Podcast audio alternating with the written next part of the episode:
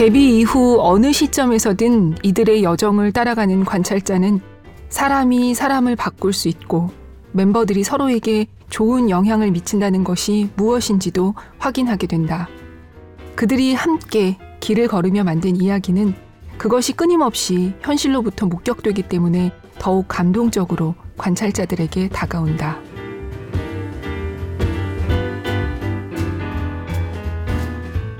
2020년 12월 13일 북적북적입니다. 안녕하세요. 저는 조지현입니다. 방금 들으신 도입부에 이들이 누군지 금세 아셨죠? 네, 방탄소년단입니다. 어, 이거는 오늘 소개해드릴 책 BTS 길 위에서 중에 일부였어요. 그동안 여러 번 방탄소년단과 관련된 책을 소개할까 하면서도 망설였거든요. BTS를 좋아하는 분들이 아니면 너무 관심 없는 얘기려나 했었어요. 그런데 이제는 아닐 것 같더라고요. 때가 왔습니다. BTS 책을 읽을 타이밍. 올해 이들의 노래를 한 번도 못 들어본 분은 드물 거예요, 아마. 한국인 최초로 빌보드 핫백 1위를 했고, 이어서 한국어 노래로 빌보드 핫백에서 또 1위를 했고요. 앨범 차트 1위는 물론이고요. 보수적이기로 유명한 그래미 어워즈 후보에 현재 올라 있는 소식도 들으셨을 거예요. 언어의 장벽을 넘어서요. 이렇게 순위나 수상으로 나타나는 눈부신 성취 외에도 이들이 전 세계 팬들에게 끼친 긍정적인 영향은 숫자로 표현할 수 없는 어마어마한 거죠.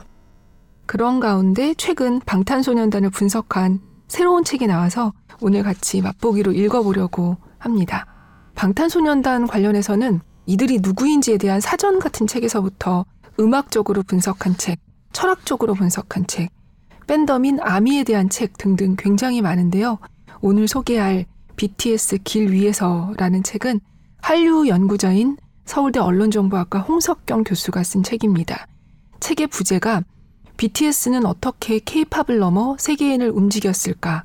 문화적, 산업적, 사회적, 미디어적 관점의 전방위 분석이라고 돼 있어요. 저자는 이 책을 쓰면서 대체 어떤 독자를 염두에 둘지 고민했다고 해요. 연구하는 사람들을 위해 쓸지, 밴드를 위해 쓸지, 아니면 일반인들. 대체 방탄소년단이 다른 아이돌이랑 뭐가 다르기에 이렇게 지구적인 인기를 얻는 걸까? 진짜 궁금하네 하시는 분들. 바로 이 세 번째 독자를 최우선에 놓고 이 책을 썼다고 합니다. BTS의 성공 배경을 분석하고 이들이 전 세계에 끼친 영향을 세대, 문화, 인종, 젠더 등의 측면에서 들여다봅니다. 어, 2013년 6월 데뷔한 방탄소년단은 물론 기획사가 육성하는 아이돌이었지만 기존 대형 기획사의 그런 물샐 틈 없이 관리되고 베일에 쌓인 아이돌과는 출발부터 좀 달랐어요.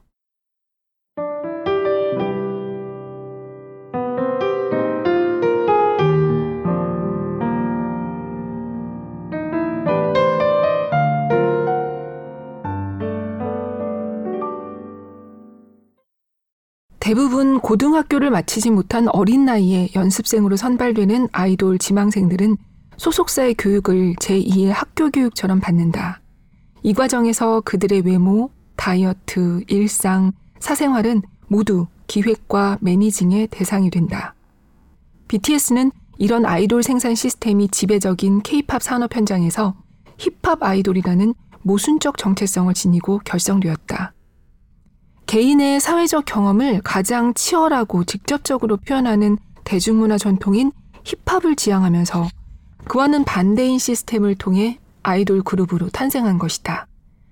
힙합은 현실의 직접 경험을 통해 생산되는 것이라서 회사의 기획 속에서 프로듀싱되는 아이돌과는 모순 관계에 있다. 빅히트는 이들을 한 곳에 합숙시키고 연습시키는 대신 많은 자율성을 주었다. BTS 멤버들이 얼마나 자율성을 보장받았는지 외부의 시선으로 디테일을 알 수는 없지만 여러 증거를 통해 멤버들은 아이돌 시스템으로 관리되면서도 일상 속에서 연습, 소통, 창작의 자유를 누렸음을 알 수 있다. 지나치게 잦은 머리 염색에 대해 머리카락 빠지면 회사에 손해배상 청구할 거야 라며 방시혁 대표에게 직접 항의하던 슈가의 말에서 느낄 수 있듯이 BTS 멤버들은 퍼포먼스를 위해 아이돌로 교육된 반면 연습과 창작, 그리고 의사 표현에 있어서는 상당한 자유와 자기 결정권을 보장받았던 것 같다. 케이팝이 이처럼 아이돌 시스템에 의존한다는 사실은 케이팝의 서구 진출에 큰 걸림돌이었다. 서구의 미디어들은 과중한 연습의 결과로 로봇처럼 춤추는 인형 같은 청소년인 케이팝 가수들이 결국 예술성을 지닐 수 없다는 결론을 미리 내리고 있었다. 창작은 자율성 속에서만 가능하다고 생각하기 때문에 어떤 우수한 퍼포먼스를 봐도 그것은 우수한 공장의 산물이라는 전제 아래 케이팝 공연을 무시해왔다. 그런데 케이팝에 대한 이런 서구적 시선의 장벽을 BTS가 넘어선 것이다.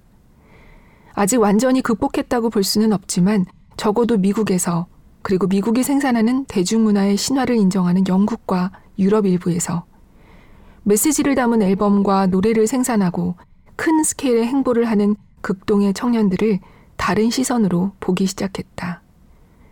아이돌이라는 노래에서 BTS는 아이돌이라고 부르든 아티스트라고 부르든 상관없다며 힙합 아이돌이라는 모순적 정체성에 대한 비판에 맞섰는데 사실 팬들은 이런 구분은 더 이상 의미가 없다고 말한다.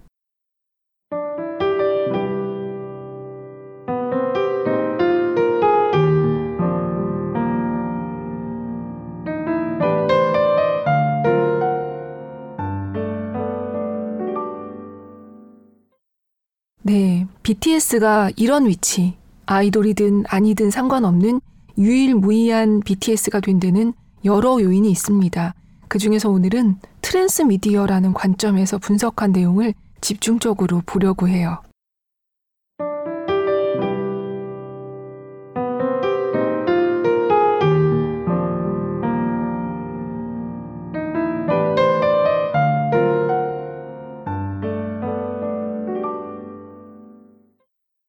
transmedia란 무엇인가?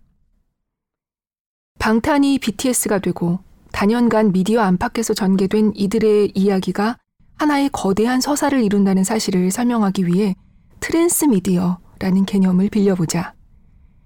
transmedia란 trans라는 단어에서 짐작할 수 있듯이 콘텐츠가 하나의 매체에 다 담기지 않고 미디어의 경계를 넘어 다른 미디어 공간으로 확장하는 현상을 의미한다. 이것은 하나의 원본 텍스트를 확장, 변형시켜 나가거나 서로 관련성이 있는 다양한 형식의 여러 텍스트를 다양한 플랫폼에서 동시에 발전시키면서 텍스트가 서로 흩어지지 않고 단일한 이야기의 세계를 구축해 나가게 하는 이야기 방식이다. 여러 미디어를 가로질러 이야기를 흥미롭게 전개하기 위해서는 이야기의 주요 요소를 여러 미디어 플랫폼에 유통해서 수용자들이 흩어져 있는 내용을 적극적으로 찾아보도록 유도하고 궁극적으로 수용자와 텍스트가 상호작용을 통해 새로운 경험을 창출하게 해야 한다. 이처럼 여러 미디어를 가로질러서 하나의 이야기를 전개하는 것을 transmedia 스토리텔링이라고 한다. 이것이 효과적으로 작동하려면 다양한 미디어 플랫폼을 통해 공개되는 각각의 새로운 텍스트가 트랜스미디어로서 서로 연결되어 있는 동시에 그 자체로서 독립적이고 미학적 완결성을 지녀야 한다. 새롭게 더해지는 이야기는 단순히 더해지는 것이 아니라 전체 스토리에 새로운 해석이나 의미, 가치를 부과해야 한다. 마블의 영화 세계를 예로 들어보자. 마블의 어벤져스 시리즈가 서로 다른 세계에서 활동하는 개별적 히어로들을 하나의 이야기에서 만나게 했을 때 그들이 함께 활동하는 세계는 각각의 히어로가 살아가는 시공간적으로 너무도 다른 세계들이 무리 없이 그럴듯하게 만날 수 있는 곳으로 설정되어야 한다. 적어도 관객이 이해할 수 있는 설명을 동원하여 서로 다른 세계에서 살아가는 히어로들의 만남이 그럴듯하게 느껴지도록 설정되어야 한다. 그리고 이 이야기는 히어로들의 과거를 모르는 관객이라도 어느 정도 독립적으로 즐길 수 있도록 완결성을 지녀야 하는 동시에 개별적 히어로 시리즈의 기존 팬들이 이야기의 새로운 확장을 즐길 수 있도록 제작돼야 한다. 무엇보다 중요한 것은 개별 이야기가 전체 이야기의 트랜스미디어 프랜차이즈 세계로 관객을 진입시키는 입구 역할을 해야 한다는 점이다. 이때 이야기는 하나의 거대한 세계관 안에서 매끄럽게 이어져야 하지만 관객에게 참여할 의지를 촉발하기 위해 너무 촘촘히 짜이지는 않아야 한다. 따라서 transmedia는 수용자가 참여해서 플랫폼에 여기저기 흩어져 있는 스토리를 완성하는 일종의 놀이라고 할 수 있다. 이 게임에 관객의 참여가 없다면 transmedia 스토리는 미디어 사이에 흩어진 조각에 불과하기 때문에 수용자는 transmedia 스토리텔링을 완성시키는 주체이자 필수 요소다. BTS transmedia에 익숙한 팬들에겐 새로 나온 뮤직비디오나 노래들이 기존 transmedia 세계의 확장이나 변형으로 이해되지만 BTS를 잘 모르는 일반 수용자에게 새로운 텍스트는 독립된 일반 텍스트일 뿐이고 그 자체로도 충분히 아름답다. BTS transmedia의 시초인 화양연화, on stage, 프롤로그를 위해 BTS 팬들은 해설을 만들어 SNS를 통해 공유했다. 그리고 동일 인물들이 등장하는 새로운 이야기의 조각을 담은 콘텐츠가 등장하면 이 새로운 조각을 기존의 해설에 그럴듯하게 포괄하는 새로운 이론을 창출하기 위해 기존의 세계를 변형시켰다.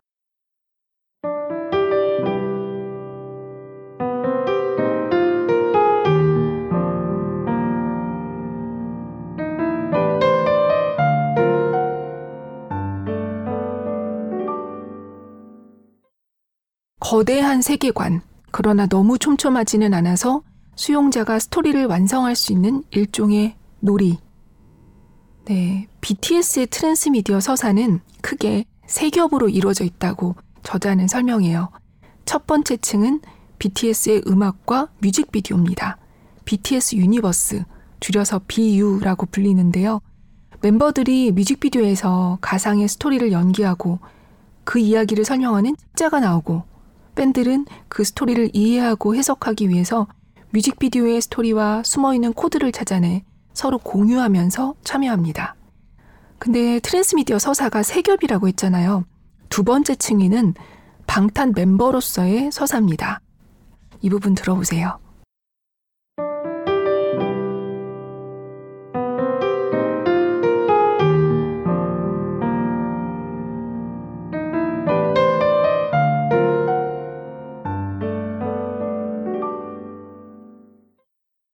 두 번째 층위는 자연인 김남준, 김석진, 민윤기, 정호석, 박지민, 김태형, 전정국이 BTS의 멤버 RM, 진, 슈가, 제이홉, 지민, 뷔, 정국이 되어가는 과정의 서사다.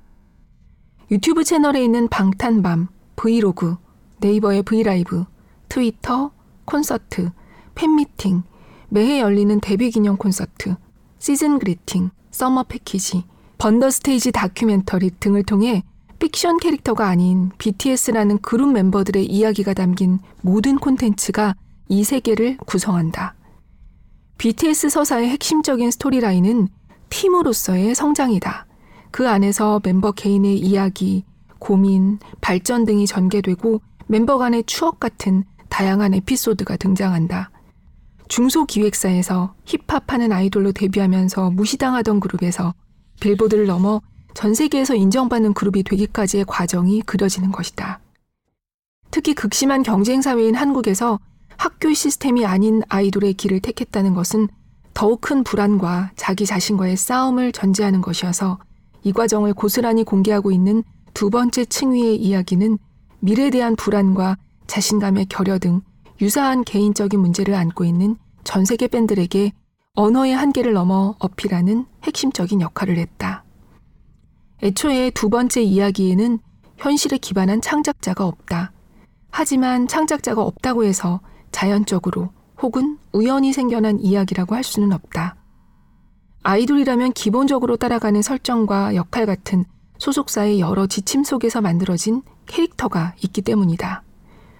모두를 이기는 실세 막내, 가장 구박받지만 마음 좋은 맏형, 무기력하고 예민한 멤버, 말과 행동을 이해하기 힘든 사차원, 한없이 밝고 귀여운 사람, 모든 만지면 부술 정도로 서툴지만 능력자인 멤버 등 일종의 고정 캐릭터와 역할이 전제돼 있다. 이런 캐릭터 구축은 팬과 시청자에게 일종의 시트콤 효과를 낸다. 시트콤에서 회를 거듭하며 반복되는 것은 캐릭터와 상황이다. 특정 캐릭터의 성격 자체가 일상 속에서 반복적으로 특정 상황을 만들어내기 때문에 팬들이 아는 각 멤버의 캐릭터를 토대로 특정 상황에서 기대하는 반응과 행동이 실제로 발생할 때 즐거움을 선사한다. 일곱 멤버의 캐릭터를 잘 아는 팬들은 반복되는 일상 속의 어느 순간에 RM이 또 무언가를 망가뜨린다거나 귀가 예상치 못한 말과 행동을 한다거나 진이 아재 개그를 시도할 것을 기대할 수 있고 실제로 멤버들이 그런 기대를 충족시키는 순간 그 콘텐츠를 BTS에 대한 자신의 이해력의 증거로 수용하여 더욱 큰 재미와 친근함을 느끼게 된다. 이 두 번째 층위에서 서사의 장르는 일종의 집단 전기다. 소셜미디어 플랫폼을 중심으로 유통되고 있지만 예능이나 연말 시상식, 영화 등 다양한 미디어 플랫폼 위에서 전개된다. 모든 콘텐츠를 시청하는 것은 불가능에 가깝고 모두 시청하지 않아도 BTS의 주요 서사를 따라가는 데는 큰 어려움이 없다. 하지만 모든 영상이 두 번째 층위에서 서사에 부가적인 정보를 제공하기 때문에 밴들은 새로운 영상이 나올 때마다 적극적으로 공유한다. 밴들은 다양한 스토리를 여러 플랫폼을 횡단하며 찾아볼 뿐만 아니라 아미로서 서사에 참여하기도 한다. 애초에 BTS의 성장 서사가 그들의 팬덤인 아미와 함께 만들어가는 이야기이기 때문에 아미 자체가 하나의 캐릭터로서 서사에 참여하며 핵심적 역할을 한다. 콘서트나 팬미팅에 참석하거나 주요 시상식에서 열렬히 응원하면서 콘텐츠의 주요 부분으로 참여하기도 하고 브이라이브나 팬카페에서 소통을 통해 서사를 함께 만들기도 한다. BTS도 아미를 향한 감사와 애정을 끊임없이 표현하며 그들의 서사가 함께 이어져 있음을 상기시킨다.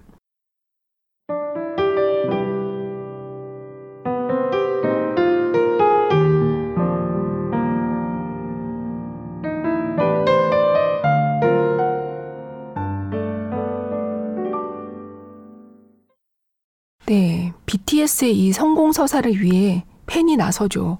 각종 순위 투표에 참여하고 라디오에 방탄 노래를 신청하고 음반을 사서 차트 1위를 만드는 식으로 이 성공 서사를 같이 만들어 나갑니다.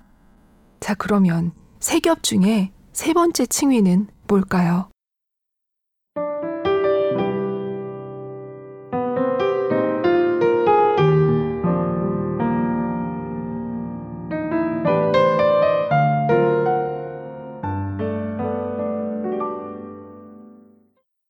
세 번째 층위, BTS 멤버들의 자연인 서사. BTS라는 그룹으로서의 성장 서사는 김남준, 김석진, 민윤기, 정호석, 박지민, 김태형, 전정국이라는 개별 자연인의 서사를 기초로 한다. 이들은 픽션 캐릭터가 아닌 실제 인물의 삶과 생각을 담은 서사의 주인공이다. 물론 BTS라는 정체성과 개인의 정체성이 완전히 분리됐다고 볼 수는 없다. 특히 중학교를 졸업하기 전에 연습생이 된 막내 전정국의 경우 나의 내부에는 형들이 있다. 나는 형들이 키웠다고 말할 정도로 자연인과 멤버로서 정체성의 괴리가 적다. 뿐만 아니라 BTS는 함께 숙식하며 연습하는 준비 기간을 길게 가졌고 또한 장시간 연습으로 유명한 그룹인 만큼 멤버들이 BTS가 아닌 개인으로서의 활동을 많이 하지는 않는다. 그러나 화양연화 시리즈 이전의 개인 이야기들을 통해서도 드러났듯이 개인의 독자적인 서사를 담은 세계관과 사생활의 서사가 있다. 일산 학원가의 노스텔지어를 느낄 정도로 공부를 잘했던 김남준.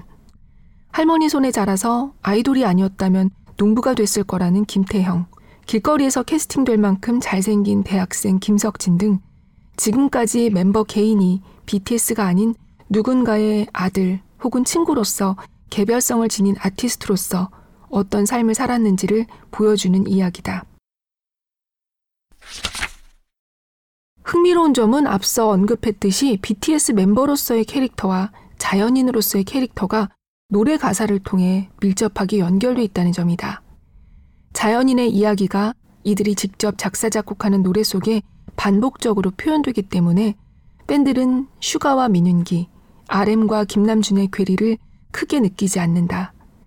데뷔 초에 강력하게 형성된 힙합 정체성, 즉 멤버의 실제 경험이 녹아든 진실성 있는 음악을 한다는 전제가 BTS 멤버의 캐릭터와 자연인 캐릭터를 헷갈릴 만큼 근접시킨다. 제이홉이 춤을 배우기 위해 일본에 가서 영상을 올리거나 음식을 좋아하는 진이 식당을 차려도 캐릭터와 사생활이 크게 엇나가지 않는다. 이런 개인의 서사가 중요한 이유는 이 지점이 바로 팬들이 멤버들의 진심을 느끼는 지점이기 때문이다. RM이 아닌 인간 김남준의 생각과 고민을 지속적으로 공유하면서 밴들은 자신이 좋아하는 멤버를 단순히 만들어진 이미지가 아닌 자신과 같은 인간으로 느끼며 유대감을 형성할 수 있다. 다음 장에서 자세히 살펴보겠지만 BTS는 강력한 세대 메시지를 전달하고 있기 때문에 이런 진실성을 유지하는 것이 매우 중요하다. 새로 BTS 팬이 된 사람들은 유튜브 플레이리스트를 따라 조각난 서사, 즉 때로는 뮤직비디오와 영상을 통해 transfiction을, 때로는 각종 영상 조각을 통해 BTS 서사와 개인사를 표현하는 노래를 만난다. 공연, 브이로그, SNS를 통해 셀레브리티로서의 BTS 멤버의 캐릭터와 개인의 서사가 겹쳐져서 소비된다. 저는 뮤직비디오를 통해 BTS 개인의 이야기를 본다고 생각해요. BTS가 점점 인기를 얻었던 2015년은 다시 돌아오지 않을 청춘의 시작이기도 하니까요. 캐릭터가 아닌 진짜 BTS로 보는 거죠. 그 부분에서 많은 청소년들이 공감할 거라고 생각해요. 그들은 우리에게 동반자 같은 존재예요. 줄리아나, 23세, 이탈리아, 베를린 공연장 인터뷰.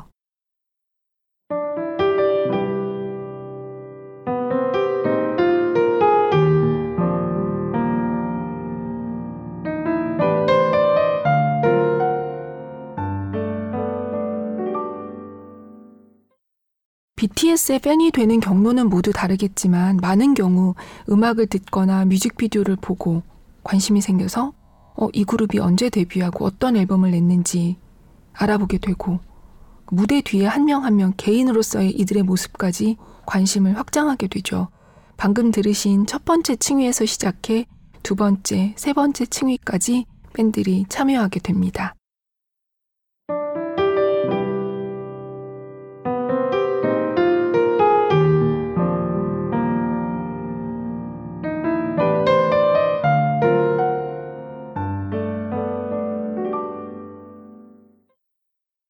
팬들은 BTS의 서사가 전개되는 한국이라는 장소와 문화를 모르기 때문에 자연인 이야기를 포함한 세 가지 층위의 서사 전체를 가상의 이야기로 느끼는 듯하다. 그래서 한국이라는 나라와 문화에 대한 지식을 적극적으로 습득하면서 BTS의 세계를 가상에서 현실로 가져오려고 노력하게 된다. 또한 해외 팬들은 국내 팬들과 달리 한국어에서 외국어로의 번역을 통해 BTS를 만나기 때문에 필연적으로 가사의 메시지를 유심히 듣게 되고 그 결과 BTS 트랜스미디어에 더욱 민감해진다. 한국 팬들이라면 잘 들리지 않아서 그냥 지나쳤을 가사의 디테일을 해외 팬들은 번역을 통해 이해하기 때문에 가사에 초집중할 수 있고 BTS가 전하려는 메시지를 오도가 없이 이해하게 된다. 가사가 난해한 경우 이것을 transmedia로서 즉 기존 텍스트와의 관계 속에서 이해하기 위해 팬 공동체 내에서 질문하면서 집단적으로 뜻을 이해하기 위해 협력한다. 이런 과정을 통해 BU, 즉 첫 번째 층위의 transfiction뿐 아니라 BTS가 세 가지 층위를 통해 전달하는 메시지에 적극적으로 반응하게 된다. 이러한 BTS transmedia 서사는 BTS의 과거 앨범들이 계속 판매되고 오랫동안 차트에 남아있도록 영향을 미친다. BTS 팬덤에 뒤늦게 합류한 팬들이 transmedia 서사를 발견하면서 이 서사의 기원과 발전 과정을 알 수 있는 지난 앨범들의 가치를 유지해주기 때문이다. 사실 BTS Universe 속으로 들어가지 않더라도 해외 팬들에게 BTS의 노래들은 하나의 퍼즐이다.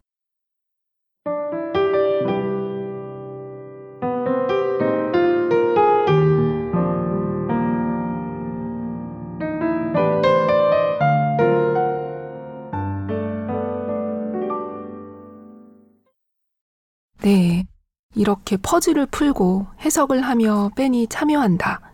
그런데 이렇게만 하면 어떤 가수든 BTS처럼 대단한 소구력을 가지게 되는 걸까요?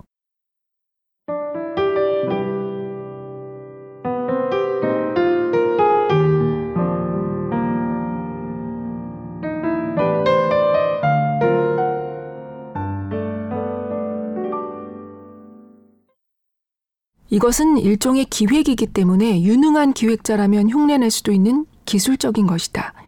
BTS를 특별하게 만드는 것은 그들의 메시지다. BTS의 노래는 대부분의 팝 음악과는 다르게 러브 스토리가 아닌 사회적인 이슈와 세대가 공감할 만한 보편적인 고뇌를 담고 있다. BTS는 스스로 앨범을 제작하고 직접적인 경험에 기초한 강력한 자기애의 메시지를 전달하기 때문에 청년들뿐 아니라 중년 팬들까지로 확장성을 지닌다. 이런 이해의 정점을 찍은 BTS의 유엔 연설은 사람들에게 음악을 사랑하고 좋은 사람이 되라고 권장한다. 그 결과 BTS 팬으로서 성적이 향상되고 주변 사람들을 돌보며 긍정적인 인생관과 세계관을 지니게 되었다는 경험담들이 쏟아져 나왔다. 남준이의 유엔 연설을 들었을 때 BTS가 전 세계에 미치는 영향력에 대해 생각해 봤어요. 그들은 단순히 케이팝 그룹이 아니에요. 그들은 음악으로 엄청난 것들을 이루었죠. 그게 저를 움직이게 만들어요. 그들의 음악은 동기를 부여해요. 알레산드라, 24세, 이탈리아, 베를린 공연장 인터뷰. 그들이 보내는 메시지는 스스로를 사랑하고 주변을 사랑하라는 거예요. 뿐만 아니라 BTS를 사랑하는 사람들의 마음을 제일 우선시한다는 사실 자체가 너무도 훌륭하고 긍정적이에요. 다른 아미들도 나를 더 좋은 사람으로 만들어줍니다. 덕분에 인생을 보다 긍정적으로 바라볼 수 있게 됐어요. 로라, 20세, 크로아티아, 베를린 공연장 인터뷰. 팬들은 BTS 멤버들이 엔터테이너이긴 하지만 쇼의 모습과 현실의 모습이 동일한 실제 인물로서 다가오는 것은 멤버들의 진정성 때문이라고 말한다. 팬들이 BTS를 설명할 때 가장 자주 나오는 단어가 근면한과 진실한이었다. BTS가 가장 유명한 이유는 그들의 자신의 진짜 모습을 보여주기 때문이에요. 리얼리티 쇼를 보거나 behind 영상을 보면 항상 똑같아요. 연기하고 있지 않아요. BTS의 랩에는 세상을 더 나은 곳으로 만들거나 서로 존중하자는 메시지가 담겨 있어요. 그들은 아이돌이에요. 힙합 아티스트가 되기 위해 힙합 culture에 속할 필요가 없어요. 그들은 여기 있는 힙합 아티스트 절반보다 훨씬 나은걸요. 타일러, 27세, 미국, 포트워스 컨벤션 센터 앞 인터뷰. 더 나아가 대부분의 팬들은 다양한 음악 스타일을 수용하는 것에 대해 상관없다고 했다. 팬들이 중시하는 것은 이들이 현실 속의 자아와 사회적 맥락과 맺는 관계, 즉, 세계의 서사 층위를 관통하는 메시지와 일관성이기 때문이다.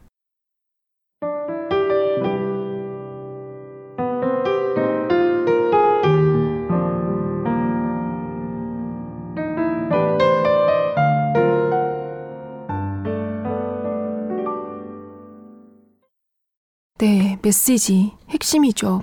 방탄소년단은 멤버들이 모두 작사와 작곡에 참여하고 있고 그들의 이야기가 가사에 많이 녹아 있는데 10대 후반에서 출발해 20대를 지나면서 느끼는 불안, 희망, 그 속에서 발견한 나 스스로에 대한 사랑, 나를 그대로 있는 그대로 인정하고 괜찮다고 말하는 격려 같은 것은 BTS 멤버들의 이야기를 넘어 인간이라면 누구나 느꼈고 느끼고 있는 감정이고 제 생각엔 BTS의 팬층이 10대, 20대에만 국한되지 않고 뭐 3, 40대, 5, 60대까지 크게 넓어진 것도 또 많은 아미들이 내가 제일 힘들 때 방탄이 나를 구해줬다고 말하는 것도 이 때문이라고 생각해요. 40대인 저도 그렇게 해서 아미가 됐거든요. 또 일관성 부분에서도 방탄소년단은 2013년 데뷔하기 전부터 남긴 일기 같은 영상들, 그리고 달려라 방탄이라는 자체 예능, 멤버들끼리의 여행을 보여주는 Bon Voyage 시리즈, Burn the Stage, Bring the Soul, Break the Silence 같은 시리즈 다큐들, 때때로 하는 V LIVE 같은 만들어 놓은 영상이 방대해요. 근데 여기가 멋지고 좋은 모습만 있는 게 아니라 서툴고, 때로는 촌스럽고, 공연하고 너무 힘들어서 탈진하고, 노래도 춤도 더 잘하고 싶은데 안 돼서 속상해하고, 영어 인터뷰를 앞두고는 긴장해서 엄청 연습하고, 그런 모습들을 다 보여줘요.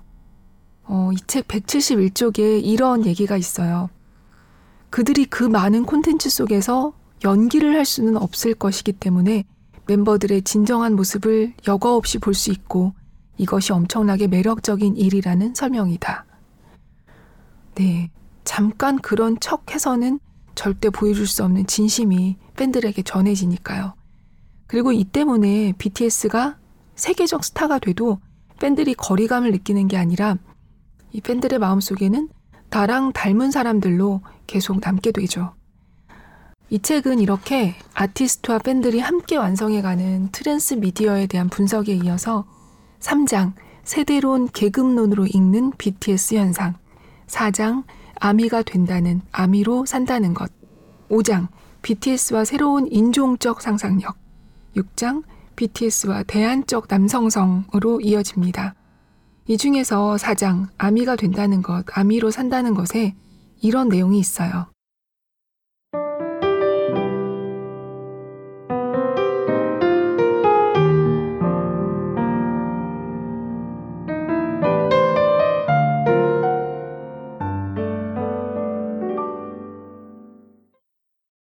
아미라는 커뮤니티의 힘.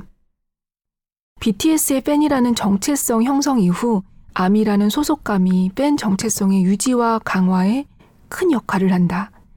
개인주의적인 서구의 팬들이 강한 유대를 보이는 커뮤니티에 대한 소속감을 갖는다는 것은 학연, 지연, 혈연 네트워크를 비롯해 여러 공동체와의 크고 작은 소속감 속에서 살아가는 한국 팬들에 비해 매우 특별한 의미를 지닌다. 모르는 사람과는 대화하지 않는 것이 원칙인 사회에서 자신과 많은 정보와 경험을 공유하는 아미의 다른 구성원과의 관계는 고 신뢰의 관계로 느껴지고 이것은 이 세대에게 매우 특별하고 긍정적인 경험이 된다. 뿐만 아니라 아미가 전 세계에 퍼져 있다는 사실은 곧 어디서든 자신을 따스하게 맞이해줄 친구, 언제든 말을 걸어주고 서로 이해해줄 친구가 있다는 것과 동일한 강력하고 긍정적인 밴 커뮤니티 형성 요소다.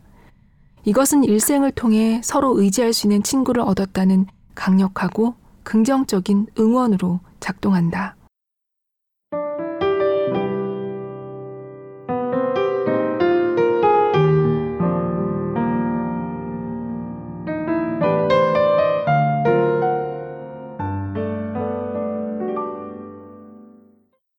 강력한 응원.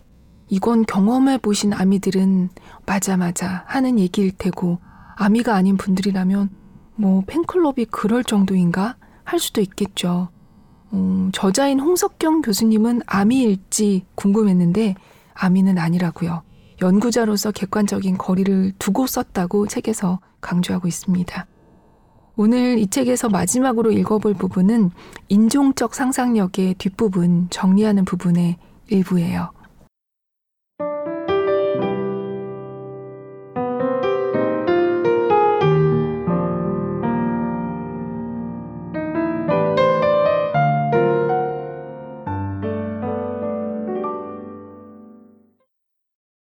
팬덤과 힙합 문화 그리고 공연 문화에 녹아 있는 이런 즉각적인 이문화 감수성을 넘어서서 BTS는 지금 한류와 케이팝 스타 중 어느 누구도 걸어본 적이 없는 길 위에 서 있다.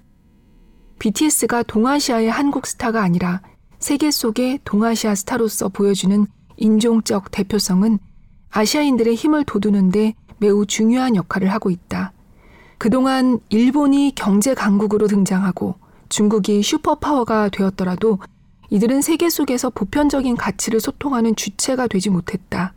미국 대중문화에 등장하는 동양인의 모습이 갈수록 입체적으로 변하고 있지만 글로벌 히트를 가져온 동양인의 모습은 크레이지 리치 아시안의 등장인물들처럼 미친 듯이 부자이거나 싸이처럼 실력과 상관없이 코믹한 게스트이거나 미성년의 연습생들이 군대 같은 훈련을 통해 블링블링한 퍼포먼스를 보여주는 케이팝 아이돌들이었다. BTS는 종교, 인종, 성적 정체성이 무엇이든 지구상의 누구나 스스로를 사랑하고 자신의 목소리를 내라는 보편적인 메시지를 통해 선한 영향력을 전파하는 최초의 주체로 등장했다. BTS는 소수자성을 잃지 않고, 즉, 아시아인의 특성을 잃지 않고 매력적인 남성으로서 세계를 향해 보편적인 메시지를 담지하는 주체가 되는데 성공한 것이다.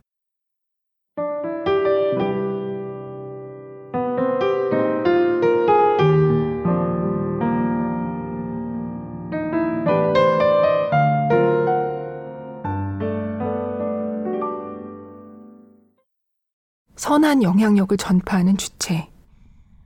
어, 많은 것의 패러다임이 갑자기 바뀐 올해였는데요. 콘서트를 통해 팬들과 주로 만나던 BTS에게도 올해는 굉장히 힘든 한 해였을 테죠. 방탄소년단이 지난 여름 발표한 싱글 다이너마이트도 그렇고 최근 발표한 앨범 비도 그렇고 당초엔 계획이 없던 그저 이 상황에서 사람들에게 위로가 됐으면 하는 바람으로 낸 거예요. 이렇게 힘 빼고 만든 음반이 오히려 큰 파도처럼 멀리까지 많은 사람들에게 가닿는 모습을 보면서 진정성의 힘을 다시 실감했습니다. BTS의 이번 앨범 타이틀곡 Life Goes On에는 이런 가사가 있죠. Like an echo in the forest. 하루가 돌아오겠지. 아무 일도 없단 듯이 Life goes on. 멈춰 있지만 어둠에 숨지 마. 빛은 또 떠오르니까. 노래 가사처럼 메아리처럼 다시 돌아오길 바랍니다. 내년에는 부디 우리의 소중한 일상이 도둑 맞은 것 같은 느낌이었던 올해도 거의 다 같습니다. 올해 북적북적에서 저는 오늘 책까지 포함해 16권을 소개하고 읽어드렸는데요. 음, 지난 2월에 페스트를 소개할 때만 해도 책 속에서 4월에 시작된 페스트가 사라지지 않은 채 크리스마스를 맞이하는 부분, 그냥 작가의 상상력으로 읽혔던 부분을 우리가 지금 현실로 맞이하게 될 줄은 몰랐습니다. 코로나를 겪고 나서야 저는 최근 그 전과 전혀 다른 감각으로 이 책을 다시 읽게 됐거든요. 그때 못 읽으셨던 분들이라면 지금 한번 읽어보시면 참 좋을 것 같아요. 어, 오늘 소개한 BTS 길 위에서의 이런 구절이 있었어요. 팬덤을 움직이는 기본 에너지는 사심 없는 애정이다. 팬덤은 발전한 자본주의 사회에서 인간 집단을 움직이는 힘 가운데 가장 순수한 열정을 에너지로 삼는 집단이 아닐까. 왜냐하면 팬덤은 자기가 좋아하는 스타가 행복하고 잘 되는 것 외에는 바라는 것이 없기 때문이다. 사심 없는 관계처럼 강력한 것은 없다. 네. 사심 없는 응원은 제가 북적북적에서 책을 소개하는 마음이기도 해요. 이 책들이 더 많이 읽혔으면 좋겠다 하는 마음 하나입니다. 그리고 들어주시는 여러분과 보이지는 않지만 연결되어 있다는 느낌도 중요하죠. 올해도 들어주셔서 감사합니다. 힘들고 기묘했던 2020년 모두 고생 많으셨어요. 누굴 만나지는 못하겠지만 따뜻하고 평안한 연말 보내시기 바랍니다. 저는 새해 2021년 첫 일요일에 찾아뵐게요. 안녕히 계세요.